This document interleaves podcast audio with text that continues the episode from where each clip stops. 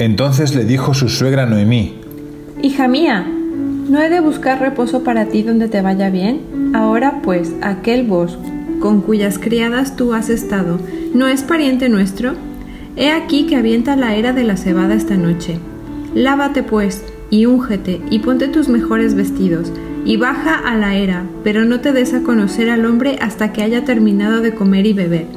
Y sucederá que cuando se acueste, te fijarás en el sitio donde se acuesta, e irás y alzarás la cubierta de sus pies, y te acostarás allí, para que él te diga lo que has de hacer. y le respondió, Todo cuando me dices, yo lo haré. Bajó pues a la era e hizo todo lo que su suegra le había mandado. Y cuando Boz hubo comido y bebido, y estuvo alegre su corazón, fue a acostarse a un lado del montón. Entonces ella se acercó calladamente, y alzando la cubierta de sus pies, se acostó allí. Y sucedió que a la medianoche aquel varón se estremeció y palpó, y he aquí a una mujer acostada a sus pies. Entonces él dijo, ¿Quién eres tú? y ella respondió, Soy Ruth, tu sierva. Extiende el borde de tu manto sobre tu sierva, porque redentor mío eres. y él dijo, Bendita seas de Yahvé, hija mía. Has hecho que tu postrera bondad sea mayor que la primera, no yendo tras los jóvenes, sean pobres o ricos. Ahora pues, hija mía, no temas, que yo haré por ti todo cuanto me dices, porque todos los responsables de mi pueblo saben que eres mujer de acendrada virtud. Pero ahora, aunque es cierto que soy redentor tuyo, con todo hay un pariente más cercano que yo. Pasa esta noche, y cuando sea de día, si Él quiere redimirte, bien, que te redima. Pero si Él no quiere redimirte, vive Yahvé, yo te redimiré. Acuéstate hasta la mañana. Ella pues se acostó a sus pies hasta por la mañana. Luego se levantó antes que los hombres pudieran reconocerse unos a otros, porque él había dicho. No se sepa que vino mujer a la era. Después le dijo, Trae acá el manto que llevas sobre ti y sujétalo. y ella le sujetó, en tanto que él medía seis medidas de cebada, y se las puso encima, y ella se fue a la ciudad. Cuando volvió a su suegra, ésta preguntó, ¿Qué sucedió, hija mía? y ella le contó todo lo que aquel varón había hecho por ella. Y añadió, Estas seis cefas de cebada me ha dado. Pues dijo, no regreses a tu suegra con las manos vacías. y ésta dijo, Descansa, hija mía, hasta que sepas cómo termina este asunto, porque el hombre no descansará hasta que concluya hoy mismo el asunto. Entonces le dijo su suegra Noemí, Hija mía, ¿no he de buscar reposo para ti donde te vaya bien? En el capítulo 1 de Ruth empieza con la iniciativa de Elimelech, Elimelech tomando esa iniciativa para salir de la casa del pan a los campos de Moab en busca de pan. El capítulo 2 hemos visto que también empezaba con la iniciativa, pero de otro personaje, de Ruth. Ruth pidiéndole a su madre, déjame ir a los campos a espigar, a conseguir alimento para ti y para mí. Y este capítulo 3 empieza con la iniciativa de otro nuevo personaje, ya totalmente conocido, que es el de Noemí. Y tiene mucho sentido que sea así. Porque las primeras palabras de Noemí en el libro de Ruth, las puedes buscar, están en Ruth 1, 8 y 9, son dos palabras donde ella desea bendición para sus hijas a través de dos cosas, misericordia y descanso. Dice versículo 8, Yahvé os conceda misericordia en casa de vuestra madre y dice versículo 9, Yahvé os conceda descanso en casa de un nuevo marido. Misericordia y descanso, dos cosas que Noemí desea para sus hijas, pero que en ese momento no puede darles. Y hemos visto a través de estas dos últimas predicaciones del capítulo 2, basadas en Ruth y en Voz, cómo la misericordia ha llegado a casa de Noemí. De hecho, ella lo expresa perfectamente en el versículo 20 del capítulo 2, donde dice, dijo entonces Noemí a su nuera, bendito sea, por ya, bendito sea él por Yahvé, pues nunca ha negado su misericordia ni a los vivos ni a los muertos. Pero falta una cosa. La misericordia ha llegado, pero falta el descanso. Por eso digo que tiene mucho sentido que sea Noemí la que toma la iniciativa, porque se ha dado cuenta de que ese descanso deseado que parecía utópico o una quimera en el capítulo 1, ahora de repente parece una opción real, remota, pero real. Por tanto, esa frustración de madre que vemos a Noemí en el capítulo 1 con estoy vacía, no tengo nada para vosotras, me sobra la, la amargura, de hecho, llamadme Mara, esa frustración de madre que no puede ofrecer nada a sus hijas, está ya evolucionando, dejando paso a la esperanza y a la iniciativa donde Noemí dice, mira, por fin puedo ejercer el rol de madre, por fin puedo hacer algo. Y es que Ruth ha cumplido con su responsabilidad y con su palabra, la está cuidando, se está ocupando de su sustento, trabajando fielmente en el campo de voz. Pero ahora Noemí quiere tomar ella la iniciativa y asumir el rol como madre y empezar a dar pasos para alcanzar el descanso para ambas. Dice el versículo 2, ahora pues, aquel voz cuyas criadas tú has estado, ¿no es pariente nuestro? He aquí que avienta la era de la cebada esta noche. Es que ya hemos visto en predicaciones anteriores de que en la cultura del tiempo de los jueces, para que una mujer pudiera alcanzar descanso, seguridad, tranquilidad y protección, se hacía a través del matrimonio o en el caso de la vejez con descendencia masculina, que no es el caso de ninguna de las dos. Y hasta ahora Ruth ha sido sierva de voz, ha estado trabajando en los campos de voz. Pero Noemí sabe que hay una opción pequeñita pero hay una opción de que Ruth sea algo más que una criada para voz. Según nos informó el propio autor en el principio del capítulo 2 y Noemí misma al final del capítulo 2, voz es pariente de Elimelech y por tanto uno de esos parientes que pueden redimirlas y ayudarles a alcanzar ese descanso tan deseado para ellas.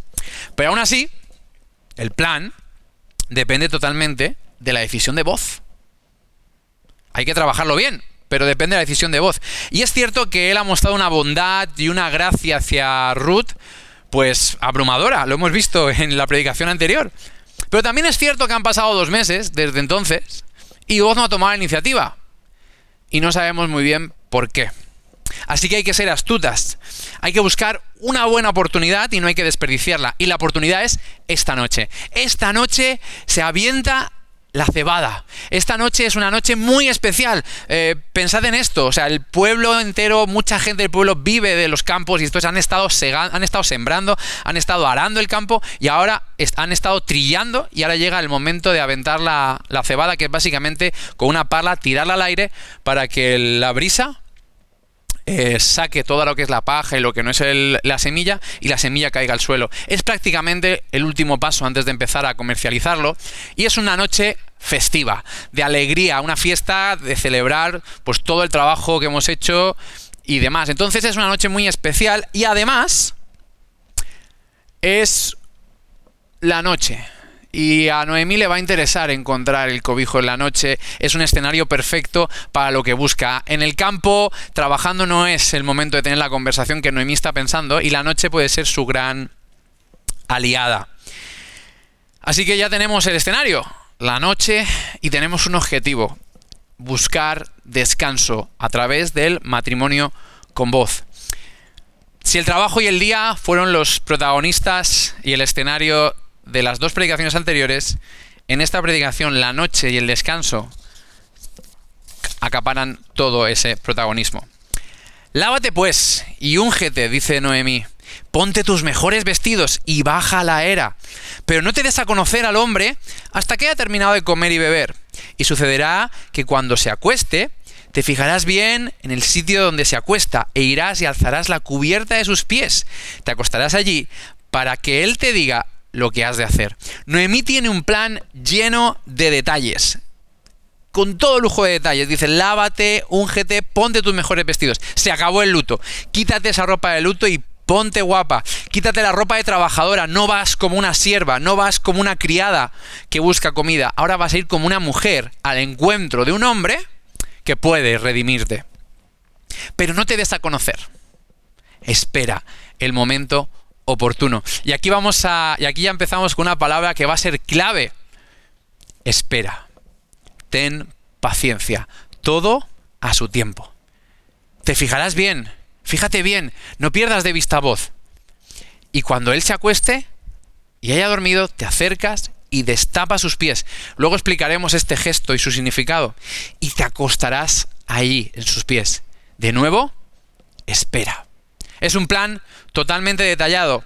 Y es que tener un plan no quita lo espiritual. A veces tenemos, o, hablo por mí mismo, pero no sé si alguien más se siente identificado con esto, a veces tenemos como la sensación de que lo espiritual es improvisado. Y lo que está planificado y tiene un orden no es espiritual. Pero aquí tenemos a Noemí que no saca a Dios de la ecuación, pero aquí hay que hacer las cosas bien. Tenemos una opción y hay que, y hay que, hay que hacer las cosas lo mejor posible para intentar conseguir ese descanso que queremos. Porque la improvisación no siempre es espiritual, así como el orden puede ser totalmente espiritual. Que sea la voluntad de Dios no me exime a mí de la responsabilidad de hacer todo lo posible para que esa voluntad se cumpla. Es un trabajo en colaboración con Dios. A mí me gusta decirlo así, espero que se entienda. Yo trabajo, pero Dios lo hace posible. Y Noemí lo tiene claro y por eso crea todo este plan. Versículo 5. Y Ruth le respondió, todo cuanto me dices, yo lo haré. Ruth confía en su madre, Ruth confía en su suegra y por eso dice voy a obedecerte. Digo que confía porque no es un plan sencillo, es un plan arriesgado para Ruth. Noemí se va a quedar en casa, pero Ruth es la que va a salir, Ruth es la que se va a exponer y Ruth es la que se va a dejar, digamos, al amparo de voz, que es verdad que ha mostrado gracia y misericordia constantemente, pero también se expone a que cualquier trabajador la vea acercarse a voz por la noche y pueda haber comentarios y burlas de otros trabajadores si la descubren. Ruth es la que se va a arriesgar, pero Ruth dice, confío en ti, haré como tú me digas. Totalmente coherente, por tanto, versículo 6. Bajó pues a la era, e hizo todo lo que su suegra le había mandado. Y es que la confianza está íntimamente ligada a la obediencia. De hecho, la obediencia en cierto sentido es un fruto de la confianza. Ruth confía y por tanto le es sencillo obedecer lo que le ha dicho Noemí. Y dice versículo 7, y cuando voz hubo comido y bebido, estuvo alegre en su corazón y fue a acostarse a un lado del montón. Fíjate, o sea, lo que te digo, es una noche festiva. Tienes que imaginártelo como esa fiesta de fin de curso, ¿vale? Todo un curso trabajando, todo un curso estudiando, todo un curso que por fin ha llegado el momento de celebrarlo. Todo el mundo está vestido guapo, todo el mundo está vestida guapa, es un momento con comida, con bebida, fiesta, picoteo. Es un buen momento y vos dice pues que está alegre en su corazón, pues porque está satisfecho con el trabajo que ha hecho y porque ha comido bien y ha celebrado toda la cosecha y se va a dormir. Y entonces, dice versículo 7, entonces ella se acercó calladamente y alzando la cubierta de sus pies, se acostó allí. Dice que se acerca calladamente. El autor nos dice que es algo que hace sigiloso. ¿Puedes imaginarte la tensión de cómo ella se va acercando? Cuidado que, no, que nadie me descubra no ve nada. O sea, no puede estar, permitidme, no puede estar con el móvil encendiendo la luz para ver las cosas, como cuando yo entro en mi habitación y mi mujer ya está durmiendo para no despertarla. No, no. Hay que entrar a tientas. Y, y de repente, con mucho cuidado, destaparle los pies, que no se despierte. Y entonces me tumbo. No sé si puedes sentir o empatizar con la tensión. Hay tantas cosas que podrían salir mal. Y dice que se acuesta ahí. De nuevo espera espera. No es tiempo de dormir, no está durmiendo. Dudo que, pudiera dormir. Hay que estar preparada para lo que viene, pero ella ha hecho su parte. Ahora toca esperar y confiar en que ese hombre se despierte y en que funcione el plan. Versículo 8. Y sucedió que a la medianoche aquel varón se estremeció y palpó, ¡Ah! he aquí una mujer acostada a sus pies. Ruth tuvo que esperar hasta medianoche. ¿Por qué? Bueno, pues cuando bajan las temperaturas, ese momento en la medianoche, aquel hombre siente frío en sus piernas. El plan de destapar los pies ha funcionado. Al estar destapado ha entrado frío y ha sentido un escalofrío, se ha estremecido. Y entonces cuando va a taparse, ¡oh! Hay una mujer. ¿Qué hace aquí? ¿Quién eres? El plan ha funcionado y aquí no puedo obviarlo. Hay un detalle del autor, una joya literaria, porque si os fijáis ya no es voz y Ruth, no dice y aquel y, y, voz se estremeció y vio a Ruth acostada a sus pies, sino aquel hombre, aquel Ish, se despertó y vio a una Isha acostada a sus pies. Y no puedo evitar acordarme de ese momento en Génesis, cuando un Ish, Adán, estaba dormido y cuando se despertó, Dios había provisto de una Isha, de una mujer, de una ayuda idónea para ese Adán. Me parece una joya literaria y no podía, no podía simplemente omitirla, quería compartirla con vosotros. Versículo 9. Entonces él dijo, ¿quién eres tú? El plan, como digo, funciona. Ruth tiene ventaja sobre Voz. Voz no sabe quién es esa mujer y qué intenciones tiene. Todo lo contrario de Ruth, que Ruth sabe exactamente quién es ella, con quién está hablando y cuáles son sus intenciones. Y aprovecha ese momento de sorpresa para poder tomar la iniciativa, diciendo, soy Ruth, tu sierva. Extiende el borde de tu manto sobre tu sierva, porque redentor mío eres. Vengo como sierva, voz, pero quiero irme siendo algo más. Quizá nosotros no lo entendemos porque el salto cultural entre esa escena y lo que vivimos ahora mismo como europeos en el siglo XXI eh, no tiene nada que ver, pero para que te hagas una idea, lo que Ruth está haciendo es ponerse de rodillas, sacar una cajita del bolsillo, abrirla y mostrar un anillo y decirle, ¿quieres casarte conmigo?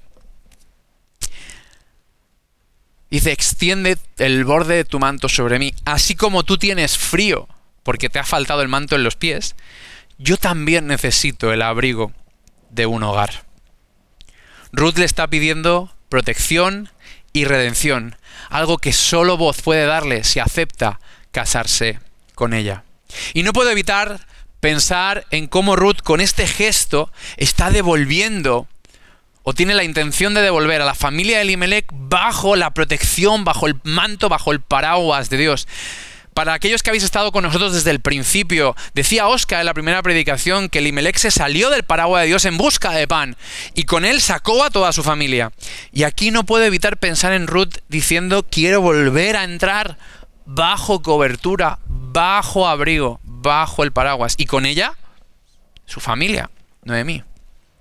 En cierto sentido, no sé si acordáis, en el capítulo 2, versículo 12, voz le dice que el Dios en cuyas alas has venido a refugiarte te recompense por lo que has hecho. Y permíteme, permíteme que pueda hacer esta paráfrasis. Quizá ella le está diciendo algo así. Un día me dijiste que Dios en cuyas alas me había refugiado me compensara por mi trabajo, me deseaste eso. Hoy te pido que tú seas esa recompensa, esa protección y ese descanso que necesito. Ruth se está exponiendo a voz y le está pidiendo matrimonio. Está pidiendo que la salve. Y aquí llegó el momento de la verdad. Hasta aquí llega el plan de Noemí. No hay más planes, no hay más órdenes. Hasta aquí Ruth ha cumplido todo lo que le ha dicho su madre. Y Ruth lo ha ejecutado, lo ha ejecutado perdón, a la perfección. Ha hecho todo exactamente como había que hacerlo. Pero hasta aquí acaba el plan. Ahora toca esperar la respuesta de voz. Y voz no tiene ninguna obligación legal de aceptar eso. Él no es hermano de Malón, por tanto no tiene ningún vínculo de cuñado por la que tiene que ayudarla. No es el pariente más cercano, como veremos justo ahora en un momento. Ruth, al ser moabita y extranjera, incluso podría entenderse e interpretarse que está fuera del amparo de las leyes de Dios para poder protegerla o redimirla. Y a todo esto hay que añadirle que Ruth ha tomado la iniciativa como mujer en un mundo totalmente patriarcal y eso podría ofender a voz. Sea como sea, Ruth está apelando a la gracia y a la bondad de voz, la que le ha demostrado hasta ahora. Así que Ruth coge aire y espera la respuesta de voz. Versículo 10. Y él dijo, bendita seas de Yahvé, hija mía. Has hecho que tu postera bondad sea mayor que la primera, no yendo tras los jóvenes, sean pobres o ricos. Lo primero que sale de la boca de voz es bendición. Bendita seas. Probablemente esto quitó toda la tensión a Ruth. Por fin puedo descansar. Dice que tu postrera bondad sea mayor que la primera. Y es que por difícil que parezca, para aquellos que me están leyendo la historia, para voz, que Ruth le elija a él es un acto de gracia. Pudiendo elegir a otro más joven, para Ruth, para voz es increíble que Ruth esté a sus pies pidiéndole matrimonio. Y aquí tengo que abrir un paréntesis porque es increíble, ¿no? Pero estaba pensando en que esta gracia que se demuestra mutuamente el uno al otro debería ser la base de nuestros matrimonios. En el capítulo 2, versículo 10, Ruth es la que le dice a voz, ¿cómo he hallado yo gracia ante tus ojos para que te fijes en mí siendo extranjera? Pero ahora en el capítulo 3, voz le dice, pero ¿cómo he hallado yo gracia ante tus ojos fijándote en mí siendo yo un hombre mayor, viejo? ¿Por qué me eliges a mí pudiendo elegir otro? Y no puedo evitar pensar que en el fondo esa es la decisión que tomamos cuando nos casamos. Porque cuando nos casamos, lo que estamos es eligiendo, en este caso yo a mi esposa, a mi esposa a mí, por encima de cualquier otro. Por encima de cualquier otra. En cierto sentido, permitidme la expresión es, rechazo a todas las mujeres, rechazo conocer cualquier otra mujer para conocerte a ti mejor, Leonor, en mi caso. Y ella lo mismo, rechazo a todos los hombres por conocerte a ti, Josué. Y es algo increíble, totalmente conectado a lo que decía Oscar la semana pasada, bueno, la semana pasada no, la última predicación. Navi, tú ahora que me ves, que sabes cómo soy, aún así me eliges. Matrimonios que me estáis escuchando, creo que es la mejor sustancia con la que regar nuestros matrimonios, la gracia. Entender que nuestra pareja, a pesar de que nos ha naví, a pesar de que nos ve, a pesar de que es la persona que más nos conoce, nos elige. Y si aprendemos a ver esto como, un, como la gracia que tiene, y que sea una gracia recíproca, yo te elijo a ti, tú me eliges a mí, y no es algo que merezco, es un regalo convivir contigo, creo que quizás la mejor agua con la que poder regar nuestros matrimonios. Y este ejemplo de Ruth y Voz me ha parecido muy bonito y digno de ser comentado. Pero dejadme continuar con la historia. Versículo 11. Ahora pues, hija mía, no temas, que yo haré por ti todo cuanto me dices, porque todos los responsables de mi pueblo saben que eres mujer acendrada en virtud. Acendrada significa pura. Yo no lo sabía, lo estaba buscando. Pura. Y virtud es alguien con predisposición a hacer el bien. Es que y esto es algo que ya ha pasado antes, la actitud de Ruth facilita la de voz. ¿Cómo no voy a querer redimirte? ¿Cómo no a querer yo casarme contigo si todo el mundo sabe que eres pura y virtuosa? Simplemente lo que me pides es tremendamente fácil, porque la actitud de Ruth, como digo, facilita la actitud de voz. Y es que la bendición de Dios no siempre va a venir de manera pasiva, siempre es por gracia pero no siempre de manera pasiva. Nosotros con nuestra actitud podemos favorecer que esa bendición llegue, como es el caso de Ruth. No es la primera vez que esto le ha pasado a Ruth. En el capítulo 2, Voz está siendo generoso con ella porque ha escuchado el sacrificio de Ruth por su suegra y cómo Ruth está viniendo al campo a trabajar y es una currante y no está parando y no está descansando. La actitud de Ruth, por tercera vez, facilita la de Voz. Nuestra actitud facilita que Dios pueda bendecirnos a través de otras personas. Versículo 12. Pero ahora, aunque es cierto que soy redentor tuyo, con todo hay un pariente más cercano que yo. Como toda historia de amor, tiene que haber un impedimento, una barrera que superar. Y en este caso es que hay un pariente más cercano que tiene derecho a casarse con Ruth y Voz no puede saltarse esa ley. ¿Os acordáis que al principio de todo yo os decía que Noemí estaba esperando esos dos meses a ver si Voz tomaba la iniciativa y no la estaba tomando? Y por eso ellas la están tomando esa iniciativa. En boca de Voz ya tenemos la respuesta, o por lo menos una de las respuestas, de por qué Voz no ha hecho nada. Primero, no se siente digno de Ruth, por extraño que parezca, por su edad. Y segundo, es un hombre de honor y no quiere saltarse la ley, hay otro con más derecho que él. Y esto nos habla muchísimo del carácter de voz, porque recuerda, es de noche, en el campo, la era, está ahí, medianoche, están solos, pero voz la respeta, no va más allá, no la toma como esposa en ese momento. ¿Quién más podría enterarse de lo que está pasando? ¿Qué más da? Podría pensar voz si mañana voy a intentar hacer las cosas bien y solucionar esto pero Voz es un hombre de honor y él espera haciendo las cosas bien y en orden. Como buen agricultor, Voz sabe que aunque el crecimiento del grano lo da Dios, Si uno siembra bien, si uno ara bien la tierra, si uno la abona bien, tiene más posibilidades de recoger buen fruto y bendición. Es otra manera de esperar. Versículo 13. Pasa esta noche y cuando sea de día, si él quiere redimirte, bien, que te redima, pero si no, si él no quiere redimirte, vive ya ve que yo te redimiré. Acuéstate hasta la mañana. Vos se está comprometiendo con Ruth y le está diciendo, vas a ser redimida. Ya lo haga fulano o ya lo haga yo, mañana tú vas a estar redimida. A Dios pongo por testigo, me comprometo delante de Dios a decirte que tú mañana serás redimida. ¿Sabes qué? Tumba y descansa, porque acepto tu petición. Dice versículo 14 que ella pues se acostó a los pies hasta la mañana. Ella confía en la palabra de voz y por primera vez en la historia la vemos dormir. Por fin, tras tanto sacrificio, tanto trabajo, la joven moabita empieza a descansar. Y es que solo se puede dormir en un lugar en el que te sientes seguro.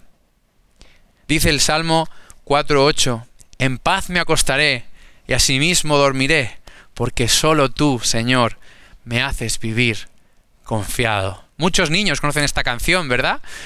Que ahora se ha convertido en una canción, pero que es un salmo, el Salmo 4.8. En paz me acostaré porque tú me haces vivir confiado. La confianza, lo hemos dicho antes, es base para la obediencia, pero también para el descanso. Solo descansaré en un lugar en el que para mí sea confiable. Y Ruth está durmiendo en el campo, al aire libre, con una persona extraña con la que no ha dormido por primera vez, pero está pudiendo dormir, porque Voz es un hombre confiable.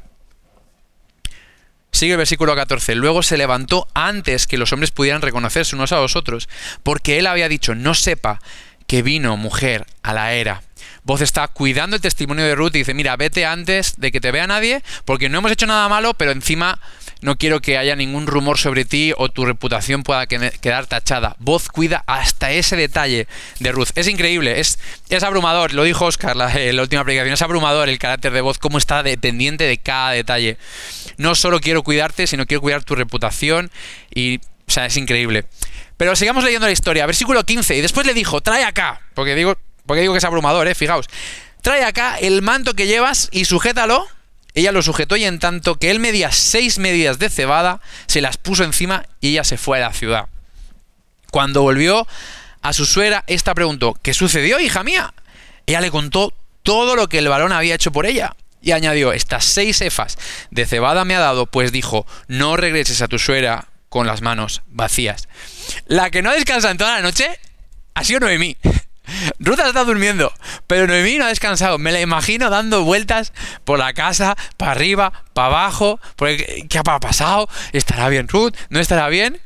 Y de repente la ve llegar y, no con la mano vacía, sino con seis medidas de, de F, o sea, seis medidas de cebada. Generalmente venía con una, está viniendo con seis.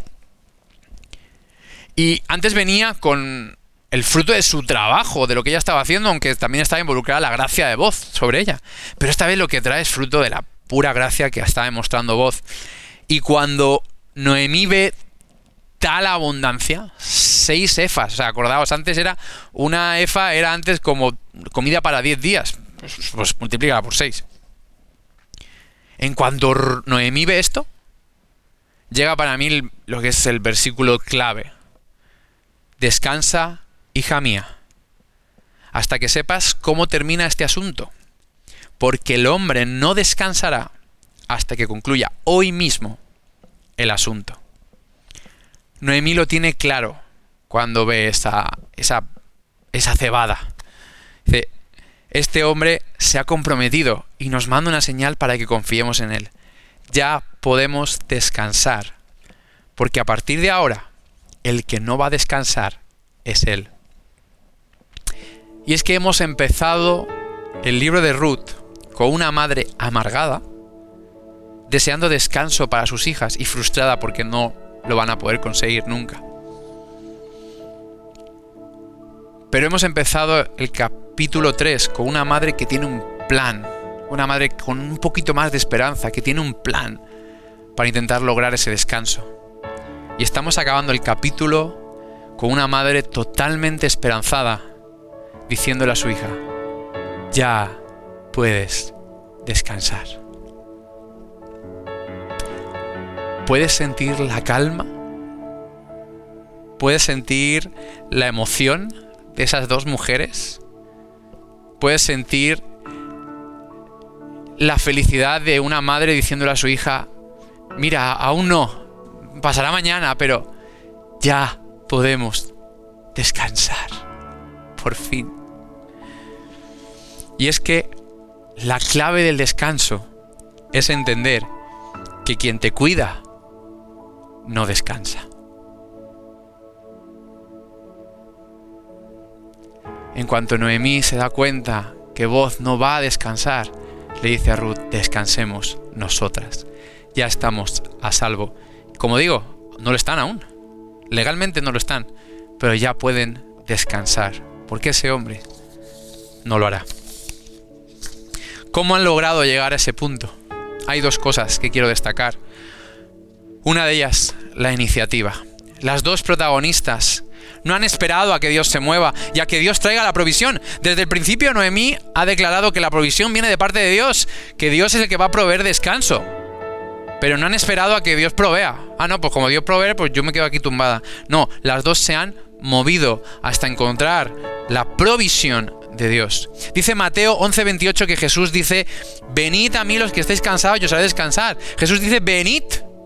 Hay una acción, hay un muévete. Ven hacia mí y yo te haré descansar, pero tú ven, muévete, acércate a mí. Porque la invitación a descansar, escúchame bien, no es un llamado a vaguear. No es un llamado a estar tumbado y decir, bueno, pues que Dios haga su voluntad. A mí me gusta, lo he dicho antes, me gusta expresarlo así. Yo trabajo, pero Dios lo hace. No sé si recuerdas ese momento de la pesca milagrosa donde están los pescadores pescando y no encuentran nada. Y Jesús le dice, tirad las redes a la derecha.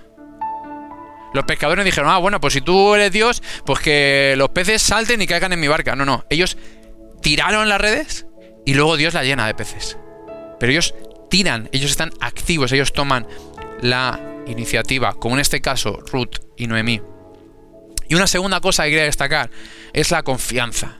Confianza demostrada en todo este capítulo, demostrada en saber esperar el momento oportuno, en saber tener paciencia, en obedecer las leyes de Dios y a tu propia madre, en demostrada en querer hacer las cosas bien. Y es que la profundidad del descanso descansa, vaga redundancia, en cuanto confías en quien no descansa por ti. La confianza es clave sin confianza no puedes descansar. De hecho, no descansar es una muestra de desconfianza en aquel que te ha dicho que no se duerme el que se guarda, dice la Biblia. Dice que Dios no duerme, que no se duerme el que te guarda. Pero el hecho de que yo no quiera descansar, realmente detrás hay una desconfianza por mi parte de aquel que me ha dicho, no voy a dormir para guardarte. Necesito aprender a descansar y a confiar menos en mí y más en mi Redentor, en mi Dios. Dejadme terminar con esto. ¿Qué te impide descansar?